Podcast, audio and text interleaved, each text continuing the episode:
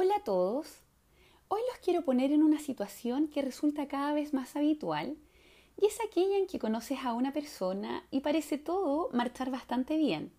Se ve interesado o interesada en verse con bastante frecuencia y en hacer distintos planes juntos. Pero un día aparece un cierto punto de inflexión donde esta persona comienza a escribirte con cada vez menos frecuencia, pudiendo incluso dejarte en visto ya en varias ocasiones, o ya no muestra mucho entusiasmo en hacer planes contigo, o simplemente desaparece de la faz de la Tierra dejándote en una situación de incertidumbre total. Normalmente tendemos a pensar que hay algo en esta persona y lo tildamos rápidamente de inmaduro o inestable, pero la idea de este post es que puedas analizar si has caído tú en cierto tipo de comportamientos que pudieran resultar en las mejores zapatillas para que otra persona pudiera huir.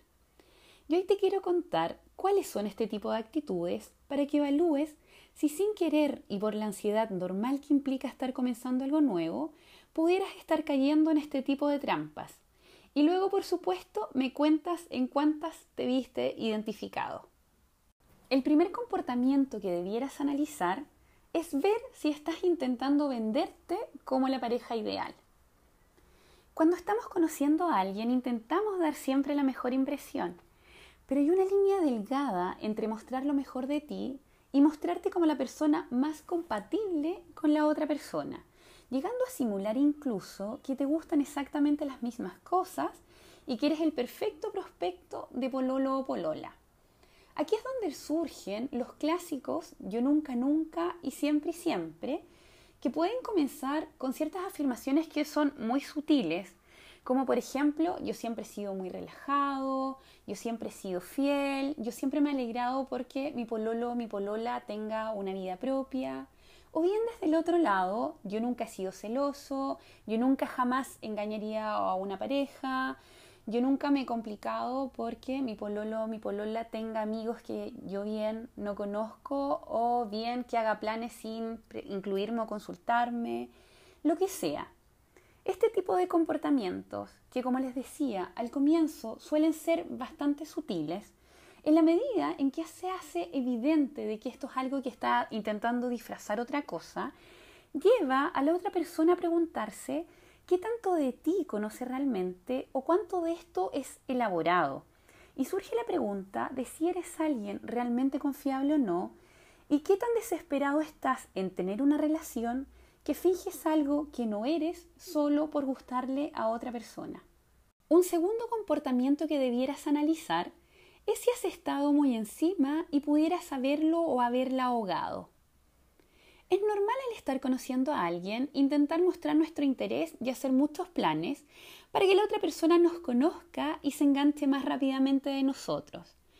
Pero esta sobrecarga de atención hace sentir más bien al otro que ya no tiene que hacer ningún trabajo de conquista porque ya nos tiene ganados, lo que es bastante aburrido y mata definitivamente la magia del proceso. O también lo puede llevar a preguntarse si vas a resultar siendo una pareja muy dependiente y si avanza en esta relación, vas a estar todo el tiempo encima y podría perder la libertad de hacer las cosas que tanto le gustan.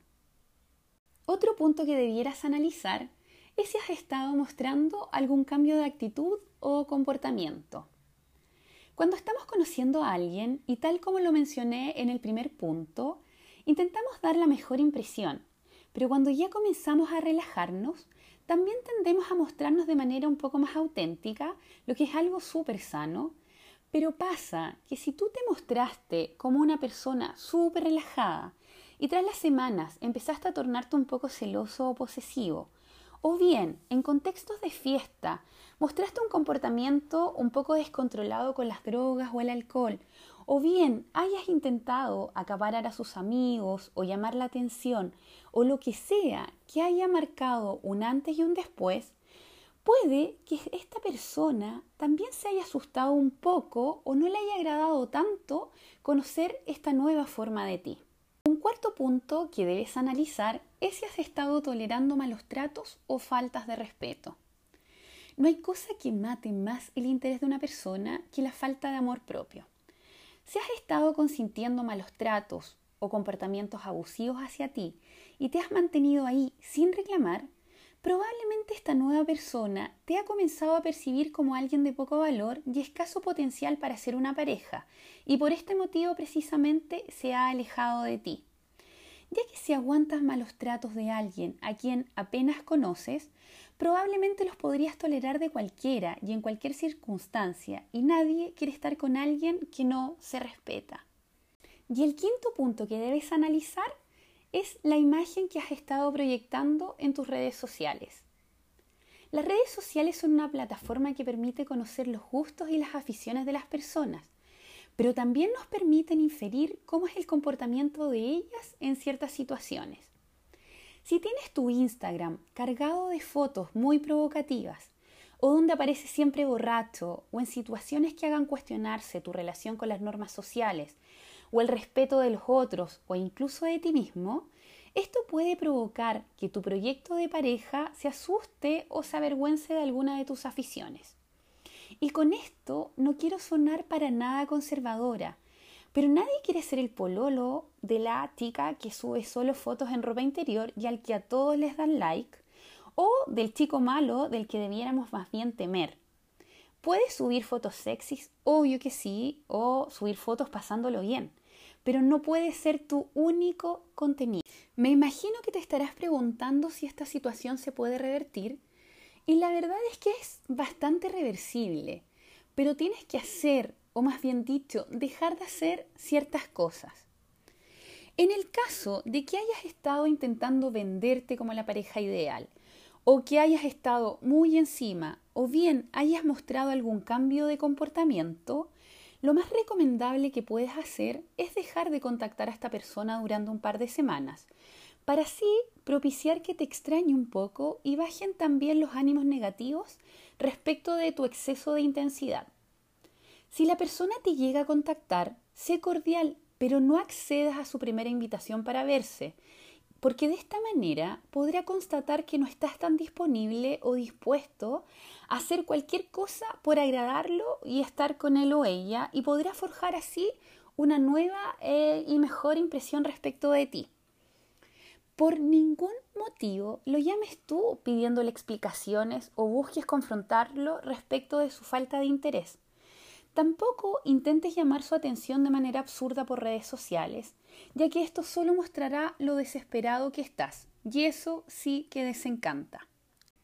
En el caso de las situaciones que implicaron un cambio de actitud, analiza cuánto esta nueva imagen de ti le puede haber incomodado a esta persona y conversa abierta y maduramente al respecto. Si en una fiesta te pasaste de copas y usualmente no eres así, Déjaselo en claro y pregúntale qué le hace sentir esto. Quizás ha habido conductas abusivas en su familia y por lo tanto no resulta ser un detalle menor para ella o para él. También analiza por qué debes mostrarte diferente a quien eres para agradar o por qué estás necesitando hacer cosas para llamar la atención.